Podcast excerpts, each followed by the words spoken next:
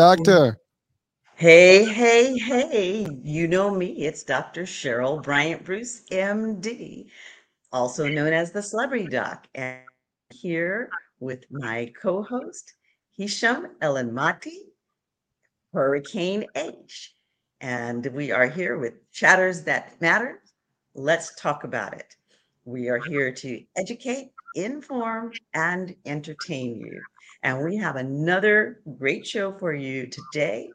We are bringing in our guest, which we let you know she was coming last week, Dr. Drexzell Glasker. Now, Dr. Drexzell, glad to have you here. You've got some really neat credentials behind your name. And so, probably these are credentials that Hurricane might not have even heard of before. So, we're going to talk about what you do. I think I just figured one. hey, Doc, welcome to the show. and I'm in the healthcare, so that's I got to learn stuff stuff every day, so it's a good thing. awesome. Thank you for having me, Dr. Bryant Bruce and Hurricane. This is a first probably for nurses. Um, I've been a nurse for over 20 years, 30 years of healthcare experience. I grew up in a small town in uh, the high desert of California. I'm the youngest of eight. And I started out as a single mom, as a teenager single mom, and figured I needed to do something really quick to make money to raise this child. So I went into respiratory therapy and did that for 19 years and got me a good living with uh, a small child. And then um, I met the love of my life um, Marine down in San Diego. I was in a travel contract and we got married. And he says, What do you want to do? I said, Well, I've always wanted to be a nurse. So he goes, Okay, you go back to school and become a nurse, and, you can support me going to school and we'll do it back and forth. So I got my RN in Mission Viejo and uh, became an RN. Um, worked in many different areas of nursing, started out in the operating room and moved on to critical care. And my husband says, okay, it's my turn. You got to. She goes, okay. So we moved to Detroit, Michigan. That's where he's from. And uh, he went to school, and I went to school right along with him. Got my BSN at University of Detroit Mercy, and uh, experienced a healthcare system in our Black communities, which was pretty much underserved population, and saw a lot, learned a lot. Yeah. Now, Dr. Drex, I'm going to interrupt you here for a second because you're throwing out a lot of acronyms and people may not know what the, they are. So RN is registered nurse and BSN. Yes, bachelor science nursing. Nursing science.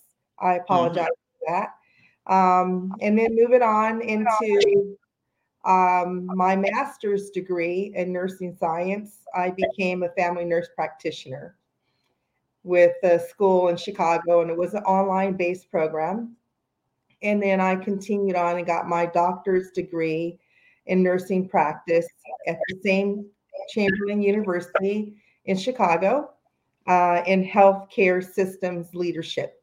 And uh, that's when I met Dr. Bruce Bryant through that journey.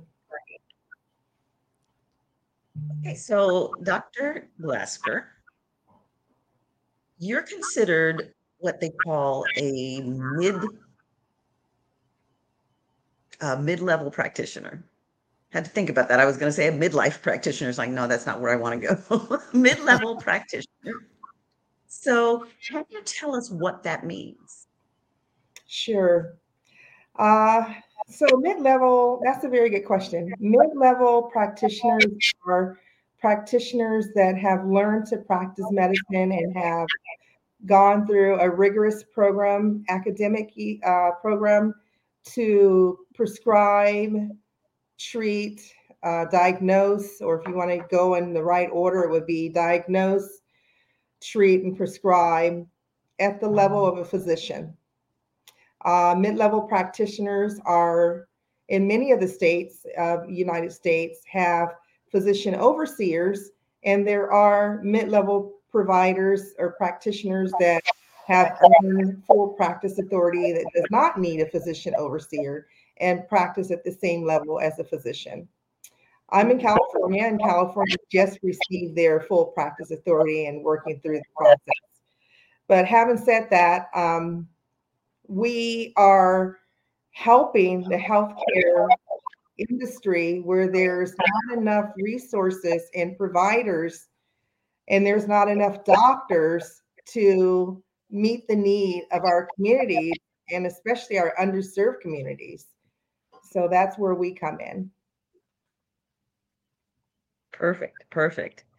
So, can you tell us a little bit more about the educational process that you went through? Because uh, you you are a doctor, but you're not a doctor of medicine. You're a doctor of nursing practice. What is the difference? That's a very good question.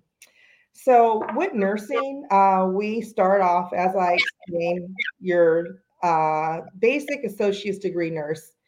So, anyone can get an RN, which is a registered nursing degree, and start practicing nursing. Nursing has a terminal degree, which is evidence based um, research. And we have two cohorts, you can call it. One is your PhD route, which is you're going to do research and uh, create something. And the other is your DNP route, which is your doctors of nursing practice, meaning you're taking the research that's already been proven and you're now going to translate it and into practice. So for a doctor of nursing practice, we take the research that's proven. For example, I worked on looked at the diabetes in United States. It's a huge problem. Well, in treating diabetes, there are diabetic patients that have to work and bring home groceries and food and pay bills just like everyone else, but they end up with the most significant um, work related injuries. So, in occupational medicine, I said, hmm, what is the top three work related injuries that diabetic patients get? And the number three is shoulder injuries. And I go, hmm. Now, how are the diabetic patients being treated in a traditional setting? And it's corticosteroid injections which, mm-hmm. hmm, okay, now what is the research showing the outcome of these corticosteroid injections to improve function and restore their function back to normal so they can do their job? Well, there's a side effects, and there are evidence out there that says there are alternatives. And so I found an alternative in the research and said, let's translate this into practice and so that we can have a better outcome. And so that's what I worked on for my DNP project. So a mm-hmm. project for the DNP is translating into practice, and the PhD is creating and finding a problem solution. I hope that helps. Okay. All right. So, but uh, both have the title of doctor. Yes. Okay. So is that not confusing to the patient? Do you have trouble with patients getting confused about it? Absolutely, because it's new. Uh, within the mm-hmm. last, I would say within the last 10 years, the doctor of nursing practice and the PhD. Now, uh, there are other professionals that says they're doctors the mm-hmm. chiropractor mm-hmm. that gets the PhD, the uh, dentist that gets a doctor's degree is a different type of medicine, right? So mm-hmm. in your medical cohort, you have your MD, which is your most highly experienced and trained traditional doctor that patients understand is a doctor. We're mm-hmm. not a doctor. We are we went a different route to get our doctor's degree. Uh, your medical doctors are your highest and most educated when it comes to medicine. That is your traditional medicine doctor. Unfortunately, there's other cohorts that has a terminal degree, like your nursing. Another one would be your DOs. Your DOs are just like your medical doctors, but they train differently at an osteopathic medicine school, and they have a different study, which is similar and same as an MD, but more clinical, from what I understand. Mm-hmm. Mm-hmm. Then you have your dentist, which your dentists go to dental school, but that dental school earns you a doctor's degree. Then you have your physical therapists that go to their terminal degree, which is doctor so and so in physical therapy. That's a different mm-hmm. terminal degree. Now, nurses, here we are. We've always been the frontline person you see at the dead bedside. And with nursing coming up, our industry has changed. And we have raised the ceiling to a rigorous program so that we can hold ourselves accountable for our practice. And mm-hmm. the practice laws are changing now because there are so many more areas that need a mid-level provider like myself. So why not have that mid-level provider learn a little bit more about the research and the evidence and translate that into practice so that we can have better patient outcomes. Now, we're taking physicians like your medical doctors um, evidence, and we're taking their evidence and we're implementing it into practice. So we're accommodating the medical doctor that done years and years and years of research to implement a practice. Now it's sitting there. Who's going to implement it and, and translate it into practice? We are us DNPs are going to implement and translate that into practice and say, hey, Dr. Beebe, I implemented and translated your research into practice. So it's a big shift and it's new. It's newer. It is a big uh, a big paradigm shift. What do you think was the driving force behind that paradigm shift? I think the driving force is your leadership uh, in nursing, we have some very scholar and stellar uh, leadership in the uh, whole healthcare system. And I think with not being enough providers to take care of the population that's growing, either we're going to sink or we're going to swim. So just because we took another route to get to where we're at doesn't mean that we can't practice at a higher level of practice. And I mm-hmm. think I have spent, I spent over, you say for two years for an RN, you say for a BSN, for bachelor's degree in science is another three years. And for master's degree in science is another three years.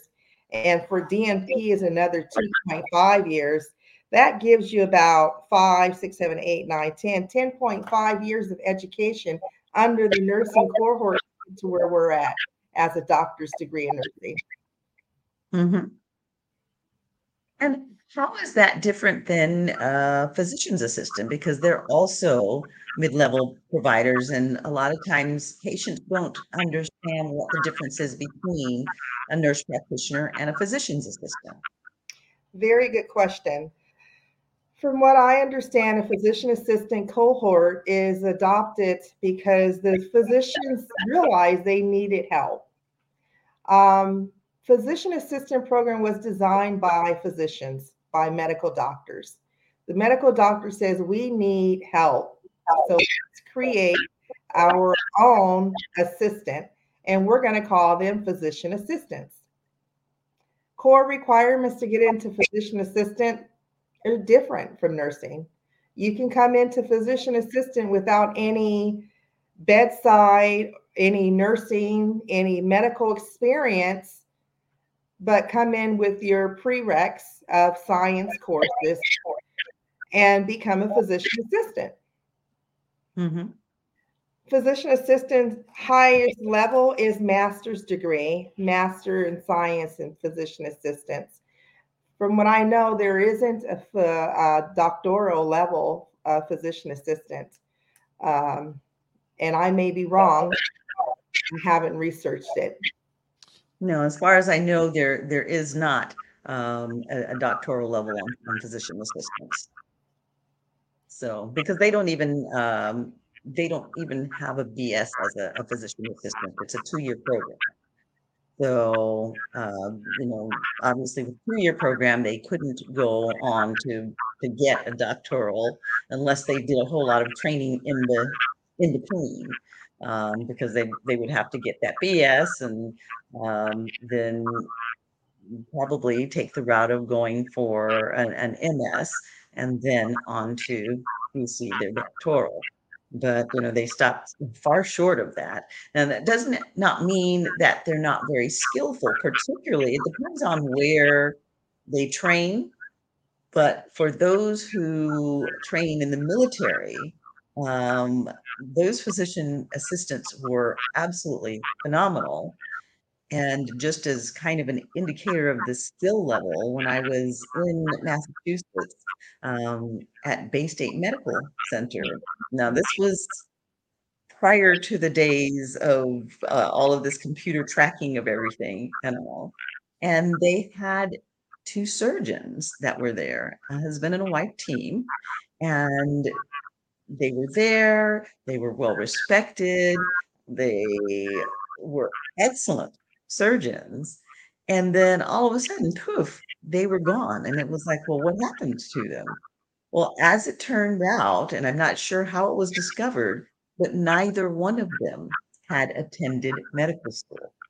Wow. Uh, apparently, they had probably bought certifications, but both of them had been in the military and worked as military PAs, and they learned the surgical skills, and they were so proficient at them, and you know had years of experience observing the, the surgeons and assisting the surgeons and such. And so they were like, "Hey, we can do that," and created this other life for themselves and then they were gone. And you know, at that time, we all kind of wondered, well, did they show up someplace else? You know, and and just start the whole shtick all over again. Now it's much harder to do that kind of uh, stuff because uh, everything is tracked by the internet. You know, so. Well, it's credentialing and everything else going on, so you can't yeah. just practice without. Doesn't matter where you are. Eventually, yeah, get put up. So, so uh, I had I had just a, a, a comment. I think one of the key things that you, as a doctor and nurse practitioner, you do prescribe, you know, uh, medication to people, which normally a nurse would not, a physician would not. I actually worked with a lot of NPs and DNPs, uh, and you said ten years ago, um, that's where kind of like the doctorate became, you know, the uh, the I guess the relevant format. And mm-hmm. because before that, the NPs were able to work within a doctor's premise and they were able to basically execute on, on their directives. But that changed. And in the insurance world, we do have NPs on staff uh, and DNPs actually that do uh, medical, uh, I guess, reviews and authorization and all the stuff. And they they assist in a lot of ways. And also in the practices, I, I see them because I work with doctors in the community. They do have actually sometimes NPs that that kind of fill in for their schedules and they do see the patients normally they prescribe they do everything and that's that's pretty much i mean it's helping a lot of the doctors they cannot possibly sometimes recruit other doctors because mostly they want to be working with their own practice and having NPs or DNPs with them serves a huge purpose. To your point, there are a lot of communities that need underserved, they need the help. So the DNPs come in tremendously uh, at, a, at a great help and definitely great you know asset and knowledge to help the community and uh, and service the patients. You know, Hurricane, that's great. Um, and I just want to add to that too. And I have to give recognition to my NPs that um, paved the way for us. You have NPs that became NPs years ago before licensure. years mm-hmm. before accreditation. And they were right. advanced practice RNs that followed standardized procedures where they were able to diagnose and they were able to treat and they were able to write prescription, even narcotics, and and manage care. Okay. Mm-hmm. Over time, licensure, education, accreditation has evolved into this let's hold you accountable. And so now the institution, uh, academia institution says, okay, we're going to create these programs. This is what um, the state want, and this is what I'm in the state of California. My standardized procedures are different from a person in the state of Florida, for example. Mm-hmm. So it's good that they they've you know ramped up their accreditations and they're holding nurses accountable for this.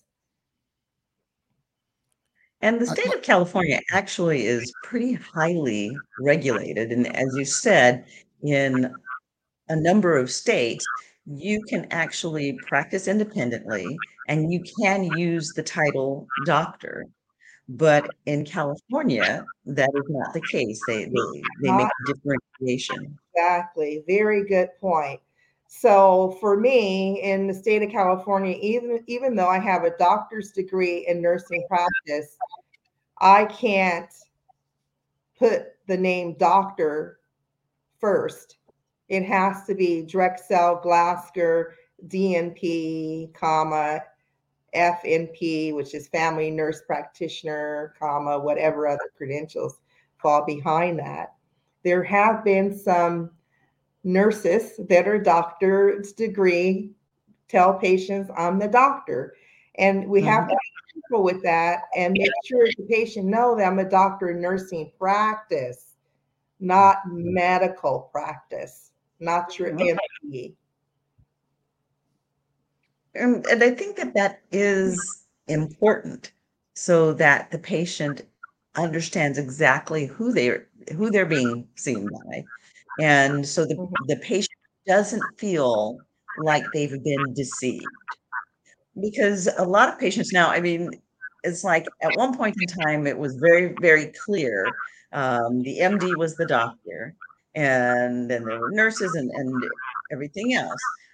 As we developed this mid uh, mid level provider sector, it became muddier for the patients, and they're not sure who's who and who does what. And then they kind of muddied the waters even further by changing so that now everybody's called a provider. They don't say your doctor is going to see you or a nurse practitioner is going to say oh, a provider is going to see you. Unfortunately, you're doing that. I, I don't agree yes. with that at all because yes. it just misses your physician. Um, you know, Dr. Bryant, uh, Bryant Bruce, you know, the clinics that we work in, there should be a physician on staff, right? Mm-hmm. But unfortunately, we just don't have enough physicians. And there's many days where a clinic will run with just nurse practitioners or just PAs. And uh, the moral of the story is the patient's going to get treated, right? Right. Um, the sadness of it is we just don't have enough doctors. I mean, I, I, I I don't know what to say about that, but I try to inform my patients very well. I go, and if you would like to see a physician next time, I'm going to ask the scheduler to schedule you to see with the physician. And I like to see a physician on my note at least once um, mm-hmm. during the time of me treating and managing their condition. Mm-hmm. It's and I mean, I think one of the important things is that everybody understands what lane they're they're in. But you have a very very high skill level, Dr. Glasker, and yet, and Dr. Glasker and I have been working together for the, the past few weeks, And there have been times when she's come to me and she said, Hey, you know, doc, this is what I'm doing. And what do you think about this? And we have mm-hmm. another uh, doctor of nursing uh, practice that is working with this as well. And she's a little bit newer at it. And she's very good at identifying that you know i'm not particularly comfortable with this or you know i'm, I'm just coming back over here and so this is a little new to me and so she knows where her skill level is and that's an important thing i mean that's an important thing even with doctors because as doctors we have different levels of experience and a lot of that's based on how many years you've actually been out there in the field a lot of times we get the new uh, residents that come out. They just complete their residency. They're new doctors. They're gung ho. They got the title of doctor now, and they have difficulty in saying, "I don't know," because it makes them feel like it's less and they should know. And one of the things that we had beat into us in our training was you know what you need to know. And one of the most important things you need to know is what you don't know. And the second most important thing is where to find it. Where to so it's okay not to, to know everything. And yeah. because of our different layers of, of, of training, we're going to come with different skill sets. And although I'm a medical doctor, Dr. Mm-hmm. Glasker brings a certain skill set that I have not necessarily trained in. And coming from a nursing background, you know, your, your nurses are really your first interface with patients. And so they approach patients from a different level that we do um, they actually tend to, to get more time with the patient and they tend to get to know the patients better. Unless you're in a field like family practice as primary care doctors, we spend a lot more time with the patient. But if you, you know, if you really want to get the skinny on who the patient is, ask a nurse. Ask a nurse and the nurses are very, very knowledgeable about medication, about procedures and practices, but most importantly, about who that patient is. And so we work as a team. And now that they have stepped into a, a new level of practice as mid level practitioners, it's shifting. But again, we have to work as a team. Now, you work with other uh, nurse practitioners and doctors of nursing practice, do you find, um, from your standpoint, I know, I know from my standpoint where it's at, but do you find that you run into nurses who kind of have a little bit of a chip on their shoulder and they want to be uh, the MD, they want to be acknowledged as the MD, or even in the case with you, where you've done some fairly extensive research at a high level, where other nurse practitioners, other doctors of nursing, and even other MDs have issue with you. Well, do you do that often? Yes, that's a good question.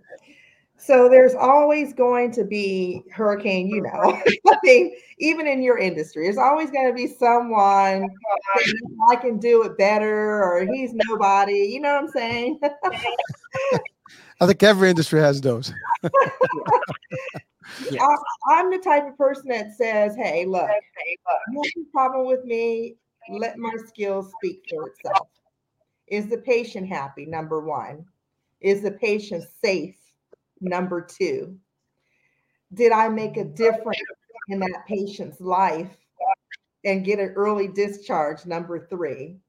Now, when I'm not doing any of those, then you can come step to me and say, Hey, I got a problem with you. I'm all ears. I, I want to learn what's going on. Mm-hmm. but, mm-hmm. you know, I'm a sponge for learning new things. And it is what it is. And it's in every industry, any job, anywhere you go, you're going to have people like that. And I think my energy that I give out is more positive energy than negative. I just don't have room in my soul to embed negative energy. There's just too much, there's too many places to go, too many things to see, and people to take care of. I don't know. Mm-hmm. Oh, that, that that's terrific, and and I think I think you hit on the money. First of all, you're right. Your your action, your work is going to speak for itself, and and you you're right. Also, Doc, both of you, you said about if I don't know, there's always someone you can ask, and that should be, uh, you know, the for all of us, we're supposed to know. There's always someone who knows better, and the, the the science and the healthcare itself is always ever developing and changing and you have to update and upgrade almost every week every day. There's articles there's new studies and things. And unless you keep up with those things i mean there's conferences and stuff and new discoveries and new medicinal you know uh, literally uh, pioneer stuff inventions that you can use and apply and techniques. Then unless you kept you know you keep up with your continuing education kind of concept you're gonna have an issue. And, and by the way i i do appreciate you know all the NPs and all the nurses because in the insurance world they're huge for for our world because I mean most of our care management teams are run by the NPs or NPs and that's who actually does most of the evaluations and stuff and work with the medical directors uh, and so that's huge for us and they do great work in the community. You you hit something earlier that is that is powerful. When you go to a doctor today, you know there's a good chance you're not going to be able to meet a doctor you know, especially in the communities or on the cities, you know, like three months away before you get an appointment with your, your agno MD. Uh, right. But then you have the option to see an NP or DNP prior. Uh, and so to your point, it is it is given access, you know, at least to get your immediate. You go to urgent centers, centers, and the, the, most of the, the folks that see there are DNPs or NPs, not doctors, at least not when I was there. I mean, they are available, but I guess that's if you follow up and things like that. So it is it is an important role, and it does work hand in hand with our MDs. And without listen, without the MPs and MPs, I think the doctors themselves are going to suffer because there is not enough, to your point, available, and and eh, we're just there's too many of us, and, and too many diseases, too many things going on in the healthcare. It's very yeah. difficult. Absolutely, and I mean the the, the healthcare situation that we are, are existing in now with the insurance and and and the the computers and you know all that we have the electronic medical records everything that we have is taking time away from the doctor patient interaction. So we're having to see more and more and more patients in shorter and shorter and shorter amount of time without these mid-level providers there to assist us a you're going to get a lot of doctors that are just going to get completely burnt out and mm-hmm. b you're going to get a lot of patients that are frustrated when they can't get into the system when you're having pain or you have an illness you don't want to hear you can't see anybody for three months. Shoot, by the time I get to three months, I will have either healed myself or dropped dead, one of the two, you know. So you want to hear about how you have to wait. There's not enough doctors. And people who come into the system that way, they're appreciative of having those mid-level providers who can very competently direct their care. And sure, there are some things that the mid level provider is not going to know or may not have seen before, or that may actually be kind of out of their scope. And a good mid level provider knows when to say when and to ask, just like a good primary care physician knows when to say when and seek a specialist or even the opinion of another primary care provider. And, uh, you know, a nice example, I like to teach. And we had last week was a week when we had all sorts of what I call fascinoma patients come in. Uh, they come in with things that you heard about in medical school, but may not have seen before. Yeah. And for me, because I was trained through the military, we saw a lot of unique things. And I had several patients last week that came in with those textbook kind of things that just aren't often seen in general practice. So I spent a lot of time last week doing actively engaged in teaching because when I would get these things, I would pull them out of the rooms and say, you know, come look at this and take your best guess. When you get one guess, take your best shot as to what the diagnosis is. And they were all head scratchers. Uh. Because even for me, initially, because when you go into uh, the, the ranch and it's a horse farm, you look for horses, you don't look for zebras. and when you come across the zebra, you have to stop and think what that what the heck is that? Why is that there? You know? And uh, how is it, it, it, different? And so some of the took me a couple of minutes to ask the right questions and you know i had to stretch back in some cobwebs a couple of times to come up with these unusual diagnoses. And we had you know one patient um, that came in and she was giving one story. But then as we kind of ferreted out the answers to the questions what she actually had was very different than what she was presenting with. So and i went out and I grabbed my nurse practitioners and said take a look at this. And they were excited because these are things that you know they may they may never see again in their career but if they are the only one in the practice having seen it once mm-hmm. they'll be able to attend to it and even their doctor might not be able to because their doctor may not have seen it either but you know particularly if they're in the practice by themselves which they oftentimes are now particularly in the, the clinics that we're working in it's not unusual for them to, to be by themselves because we don't have enough physicians and the physicians we do have are being rotated around to cover holes so you know it would not be unusual for one or two nurse practitioners to be there by themselves. And if they're there by themselves, if they've seen these things before, then it helps them. Yes, definitely. Yeah. yeah. And that's teamwork. Um, when you work together as a team and we respect each other's knowledge, we we ping off from each other, you know, and it's it's normal. You should do that. You should refer to your colleagues and say, hey, you know, what do you think about this? And if you're not, then that's unfortunate for you. Yeah, it is. And one of the things that is happening right now is the changes are there's a lot of push and pull. There's turf wars and, and folks trying to establish what their territories are. And sometimes that can get in the way of the teamwork. Have you experienced that where knowledge isn't being shared with you appropriately? Um, you know, that's a very good question. And I think everyone at some point in time, and I'm not sure if they're doing it intentionally or it's just some people can't multitask and mm-hmm. teach. Everyone's not a teacher.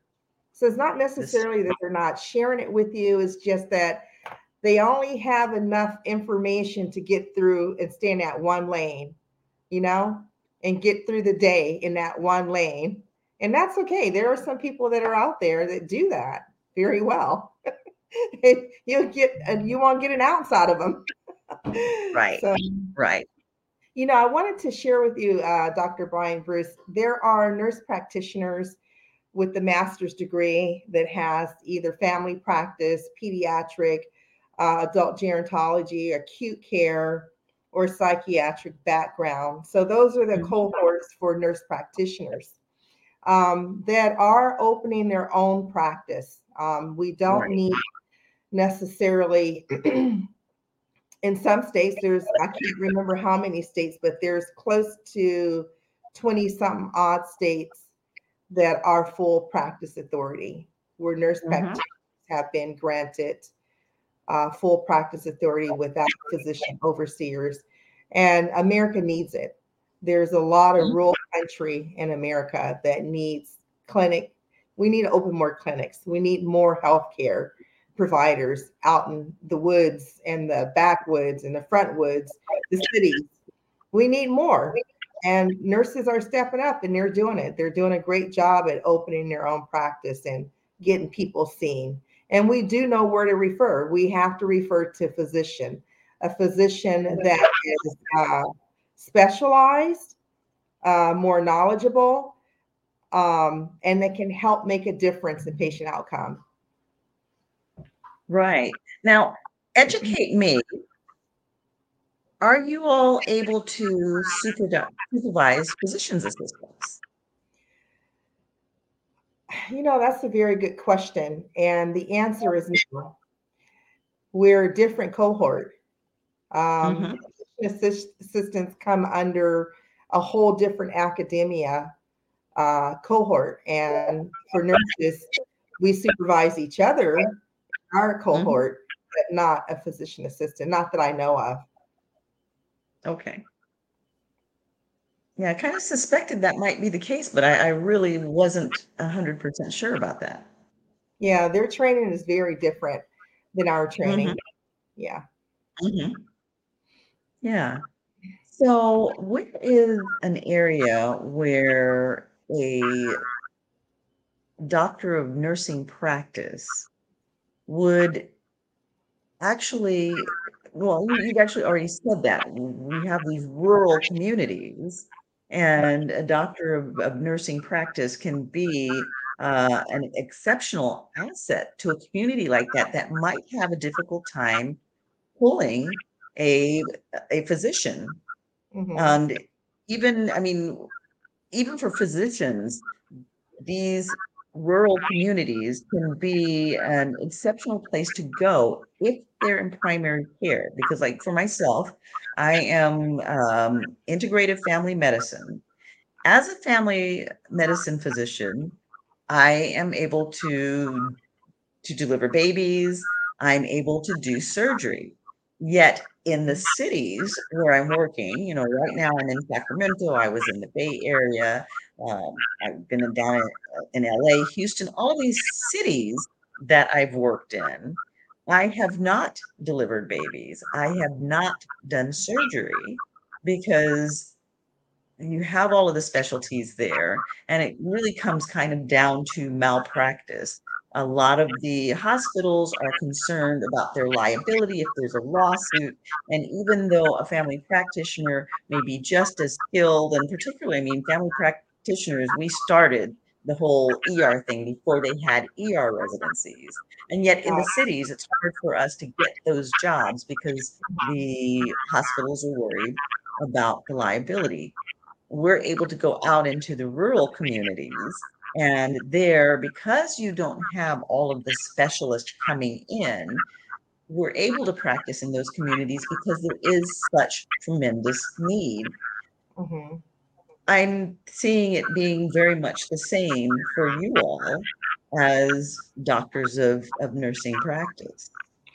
Well, see, I, I need to clarify something. Um, doctor of nursing practice is a different degree. Mm-hmm. In order a nurse practitioner is a different degree. So right. not all doctors of nursing practice are nurse practitioners. Oh, interesting. Yes. Okay, that's interesting to clarify that because in nursing you can go administrative route, right? Or you can go clinical and become a nurse practitioner. Okay. See, we don't have that differentiation in, in uh, medical. You can be an administrative physician, but you're still an MD. So right. that's an interesting distinction. Yeah. So when people ask me, um, oh, you know, Drexzell, you got your DNP. Are you a nurse practitioner? So that's why you see the title FNP C. That's Family Nurse Practitioner dash certified. That means I sat for the boards and passed the board examination to be a family nurse practitioner. Now, what is a family nurse practitioner? That's the nurse practitioner that can see anyone from cradle to grave. Mm-hmm. So I see all ages. Mm-hmm. I am practicing within my scope of practice. Right. Now, right. You have some nurse practitioners that only focus on one scope. For example, your pediatric nurse practitioner. That's just one scope. The other one is adult gerontology. That's only the adult population. That's one scope. Um, so you have to look at the title behind the name to get a better understanding and ask the questions what type of nurse practitioner are you? What are you licensed and credentialed in? Now, in the mm-hmm. doctorate degree, we do not have a clinical doctorate degree in nursing that would be mm-hmm. equivalent to a ma- uh, medical doctor. We don't have that. Mm-hmm. We have a doctor's degree in healthcare administration. So right. I'm healthcare um, systems leadership doctor's degree. Mm-hmm. Yeah. Interesting. That that's like I said, that's a really interesting distinction. And thank you for that clarification. Yes, I think it was I was thinking about I go, hmm, I need to clarify that because not all DNPs are clinical. They're they may be administrative only in the hospital. Right. Yeah. Right. Mm-hmm. Yeah, that is that is really interesting. Now, what are some of the things that you know if you could pick out a couple of points about what you do that they may be pet peeves for you or they may be points that you really think that people just don't get about what you do what would those be hmm that's a good question um, for example say we're in the clinic and um, i get a trauma patient that comes in that was a, an accident you know a work injury and uh, it needs a suturing or laceration repair. So I think patients don't get it when I go, okay, we're going to suture you up, get you a tetanus shot, get you some pain medication, and I'll see you back tomorrow. They're like, you, you doctor? I'm like, no, I'm a nurse practitioner. Would you like to see a doctor instead? Because, you know, you can. Oh, no, no, no, it's okay. It's okay. You can do that. Okay, you can do that. So even patients are confused about, oh, she's doing a procedure on me and she's not a doctor. She's a nurse practitioner. That would be mm-hmm. the most frequent situation that occurs. Mm-hmm. Yeah. Yeah. I don't, and I can see that because in actually really pretty much the the recent months really i and again with this whole provider tag thing i mm-hmm. very regularly get asked now when i come into the room okay so what are you are you, a doctor? Are you a p are you a nurse practitioner? And then uh, uh, what is this doctor nurse practitioner thing? What what what are you? I, I see. Yeah, Yeah, that's so interesting. yeah, it, I mean, it'll be a, a, a little while with us educating patients so that they understand what those differentiators are and so that they're they become comfortable with the, the care level that they'll receive because you know i mean you're an excellent provider and yet sometimes i'll get pushback and say oh well you know i i, I only want to see a doctor yeah. And oftentimes they won't have such a complicated thing really warrants that only a doctor can can see them because I mean your scope of practice is is so large and your your knowledge base is so large that most of the things that we see in our particular facility are well within your scope of practice and there's not a reason that a, a patients shouldn't be absolutely thrilled with receiving the level of care that they would get from you. And yet they'll give that pushback because they don't know, they don't understand. They like to shop around for who's going to listen to them or who's going to give them what they want. Um, a lot of that. There's a lot of shoppers out there. And it's unfortunate that um, the physicians have to go through what they go through to explain themselves. When you walk in a room, it used to be you're the doctor. There was no mid level, there weren't many, I shouldn't say none, but there weren't many mid level providers to where you had to explain yourself. But I introduced myself as nurse practitioner. I don't even use the doctor, I don't use the DNP. I just say, Hi, I'm Drexzell, the nurse practitioner. You know, it makes it easier for them to understand because the mm-hmm. minute I have to explain the doctor and the DNP, it's it's not necessary. Mm-hmm. What I what I, I think we can we can attribute that that to the fact that there's not enough I think promotion about DNP programs and the NPs in general. Even when you look at you know entertainment and movies and stuff, you don't hear a lot of NPs in there as characters. You hear about the doctors, and it's not. And again, uh, for what it's worth, I mean, it's it may be a lack of. Maybe somebody can listen to this and say, "Hey, it's time for us to do a show about DNPs." Maybe you never know. Yeah. but right, but it will be right. it will be a very. I mean, imagine this. I mean, what you guys go through. Uh, we can take the pandemic as an example. NPs wow. played a huge role, right? Uh, so so, but but because of that, there's lack of understanding or education or even just knowledge about the scope of the work. I mean, in my world, I know because we have a huge interaction with the NPs. But a yeah. lot of you know common folks are not going to have that interaction to your point unless they go to a clinic, and then they see a provider is like, "Well, I want to see my doctor. Who are you?" And it, it becomes challenging, and they don't know the difference that, and they don't even know that sometimes you can write the prescription at that level. Uh, and I'm like, "Well, are you going to write me this? You know, can I get medication? you know, and, and mm-hmm. that's going to be a challenge. And I think we need more education. We need more awareness and again, talk shows like this and maybe some programs can do a, a bit more justice. Maybe I don't know if there are groups of NPs nationally that are actually doing some movement about it that also can help. I think there's there's a need for that.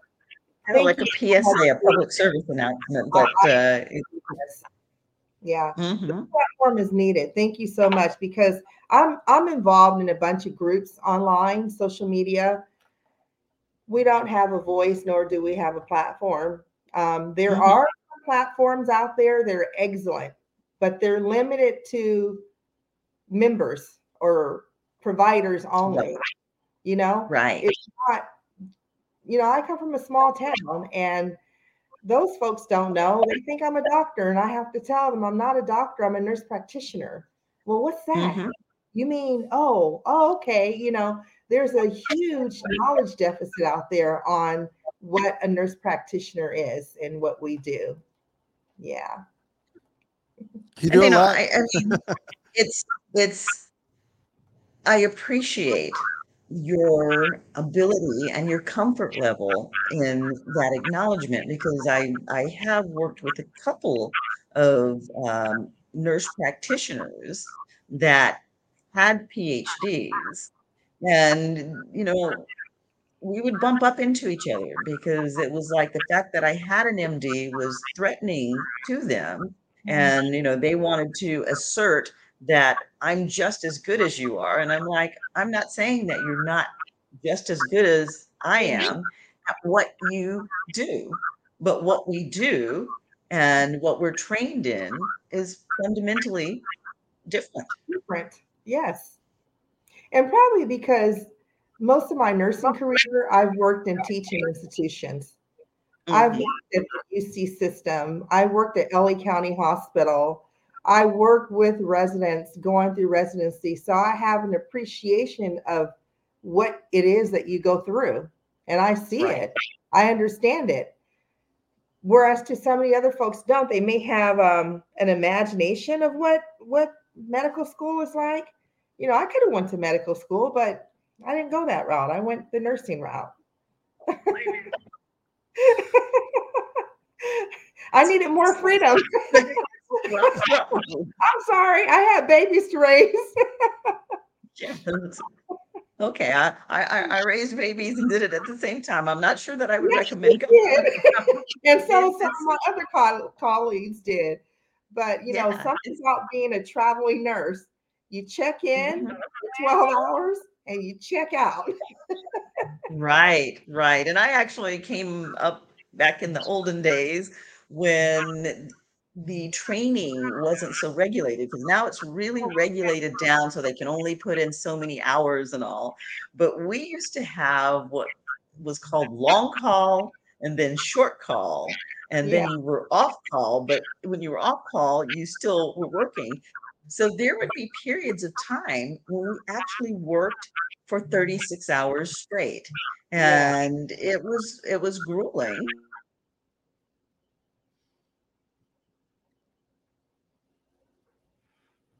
but also mentally, you had to always be on point. And some days were better than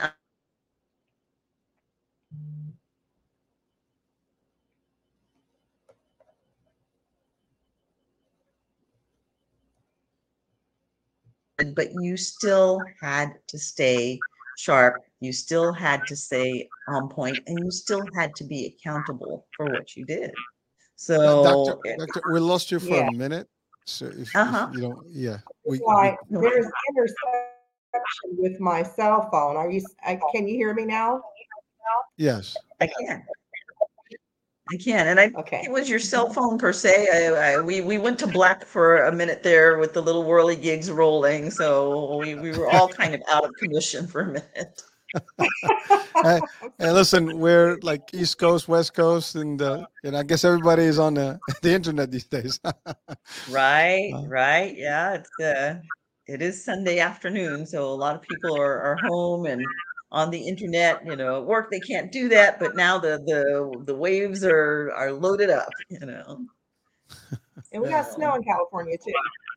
Southern California, yes. Northern oh, California. Yes, Northern California. In some of the areas where there there usually is not snow. I mean, I went to high school in Sacramento, and I can only remember one time during the time I was in high school where there was snow, and we had snow flurries. Uh, yesterday, the day before yesterday, and it has been cold. It has really been cold. well, you, you know, it's funny. You guys are talking about snow in California, and we have not yet had snow in Jersey. So, so I'm sorry. Wow. Yeah, I, I, hope I hope I don't jinx it, but so far so good. I mean, yeah, um, we had a couple of blizzards already. so, so, uh, doctor, I have one question from yes. your standpoint of nurse practitioners in Jersey uh, can you explain to me what your interactions have been like? I mean, have it been good interactions or questionable interactions with your mid-level providers or nurse practitioners? Great question. So two things. I I actually live in Jersey and I work in New York, but I do I do have my my my personal uh, I guess life is in Jersey, and so mm-hmm. therefore I do interact with them, and uh, it's been great, actually. I have I have no uh, ill feelings about any. I believe me, I'm pretty vocal, and I'm in the healthcare, so I would claim something if it's it's needed. Uh, but no, my I, I love my NPs, and they've been good, and they do come in uh, in in a great mode. As a matter of fact, a couple of weeks back, I, I wasn't feeling good. I went to the Urgent Center, and um, you know, it was an NP. It was a great interaction. They did what they had to do. They, I was doing good. They gave me something to to fix the, the immediate problem, and it was great. And you know, um, it's pretty, you know, very very up there in terms of the expectation that you would have as a patient. Uh, mm-hmm. and, and again, for me personally, because I can tell you about 12 years ago, I was working in one of the largest uh, nursing companies in, in New York. And, um, you know, I was in the insurance plan that they had. And uh, so all all our colleagues, 90% were nurses or NPs, and uh, they were like a home visitor nurses type of, uh, you know, uh, level of nurses, but they had different levels, of course, entry nurses, they have uh, the NPs.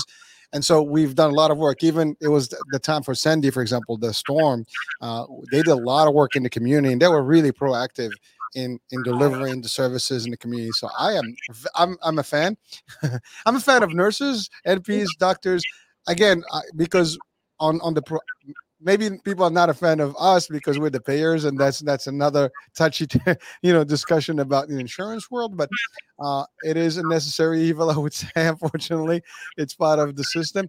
but I, I do happen to work in an area of it that is more patient driven or patient centric or member centric, and that is the government program. So it's Medicare and all and Advantage. So it's a little different. It's kind of restricted, but we do work a lot with the NP. So again, I interact with them in the business aspect of it. I interact with them as a person in both states, New York and New Jersey, and I I have not you know felt any otherwise about them whereby they're not really up to where they need to be in terms of their practice or their qualifications i think they're very high you know highly uh, efficient and uh, they do their job terrific so you know kudos yeah. to all of them i have not had any problems so hey i'm not i'm not necessarily the judge of it but i can yeah. tell you yeah i think your nurse yeah. practitioners would love to hear that um, i've had situations where a radiologist would call me and want to speak to me.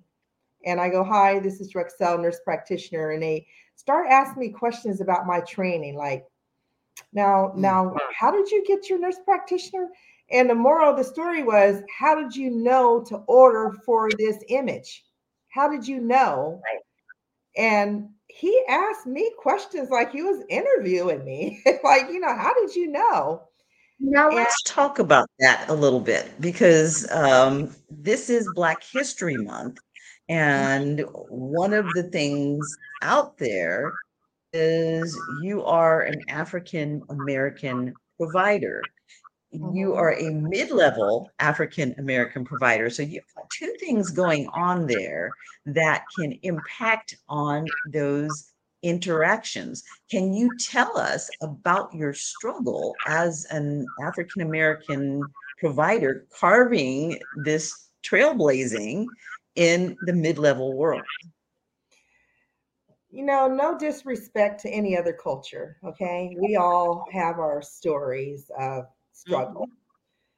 Mm-hmm. Um, I think the awareness of Black history and Black History Month comes with the awareness of any other cultural history month, uh, mm-hmm. Latino, um, Hispanic, um, Indian, you know, and it, the list goes on and on.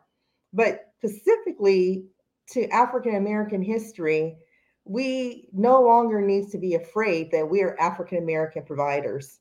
We need to right. verbalize that we are African American providers. And it's okay for us to verbalize our struggles.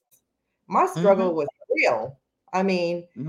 it was so real that we raised our children in a predominantly all white community in South Orange County. Now, you go figure, I was the only Black nurse on staff at a trauma center. And how did we end up in South Orange County? My husband was stationed in San Onofre, which is uh, right there. And we just end up in that area. And we decided our church home was here. We're going to raise our children here and we're just going to be here, you know? And I've had nursing professors say to me, Oh, Drexzell, because you're a respiratory therapist, you're going to make it. Not because uh, you're not going to make it because you're Black. They had to find a reason that I was going to make it because I had previous respiratory therapy experience. Mm-hmm. I was the only Black person graduating in my class at a predominantly uh, white community. And, uh, you know, I never thought anything of it because I wasn't raised to see color. I was raised as a military brat, and everyone mm-hmm. in our mm-hmm. was a different color and we weren't taught to be prejudiced or biased of color. And so I was naive to it. I was naive to any of it. So, you know, the struggle that I say was real is as I start waking up and I start hearing little bits and pieces of it, and I start recognizing different treatment, then mm-hmm. I go, ah, I guess that does exist. I, I just never looked for it but mm-hmm. you know mm-hmm. move and push through it you navigate through life and you just get through it and i think that military background of my mom saying you don't look at color or race you just get to where you need to go the best way you right. can right and yeah. as, as a as a military brat, also, I, I really can say that that was a very rich way to grow up because we had such exposure to such a, a cross section of different people from all cultural backgrounds, from all racial backgrounds. You had to work together and you learned a lot about each other. So military brats tend to be very well rounded and tend to have the perspective that you just voiced. Yes, exactly. Well, Dr. Drexzell Glasker, it has been absolutely wonderful having you here and having you enlighten us about this mid-level gray section that's there that you know people just really don't know what it's all about. And because of you hopefully someone out there listening the next time that they see a nurse practitioner walk in they won't have that same qualm about oh well i, I was supposed to see a doctor you know and, and you're not a doctor oh, it says doctor on your jacket. What are you? You know, they'll have more of a comfort level. They'll have more of an understanding. And when you are giving them, imparting information uh, on them, I mean, Dr. Glasker has a wonderful protocol that she uses for injecting joints and most of the doctors don't know anything about it. So she's you know she's definitely bringing something to the clinic that will help the patients out. And hopefully by having seen the show the patients will be more able to uh, receive it and to acknowledge the expertise that mid-levels are, are bringing to us. So i'm glad you were able to come through and share that with us and to clarify a lot of things for us Thank you, Wonderful. Thank you for having me. Thank you, Hurricane. Appreciate you. Now, Hurricane, Dr. Glasker had a special request because she was a little bit disappointed last show because she was waiting for us to dance. Oh, let's dance. you don't have to ask twice. You know, I got this. All right. Well, again, I, we can just start doing our thing. You know, I mean, we we do it the three of us, right? We're gonna go. That's left, right. We're gonna go right. We're gonna go left and right. And, and, actually, people are watching with us right now. Just join the jo- join the movement. Here we go. Left and right and left and right and left. Uh, uh, uh, we, we got to synchronize, baby. We got to synchronize. okay, so, so we go three, two, one, and we go left. All right, three, two, one, left and right and left. Here we go, and right. oh, that's fun. Hey, listen, uh, it, it is all we educate, we enlighten, we have to inspire, motivate, but also we have to have fun. I think life is about that. Um, and you know, there's so much.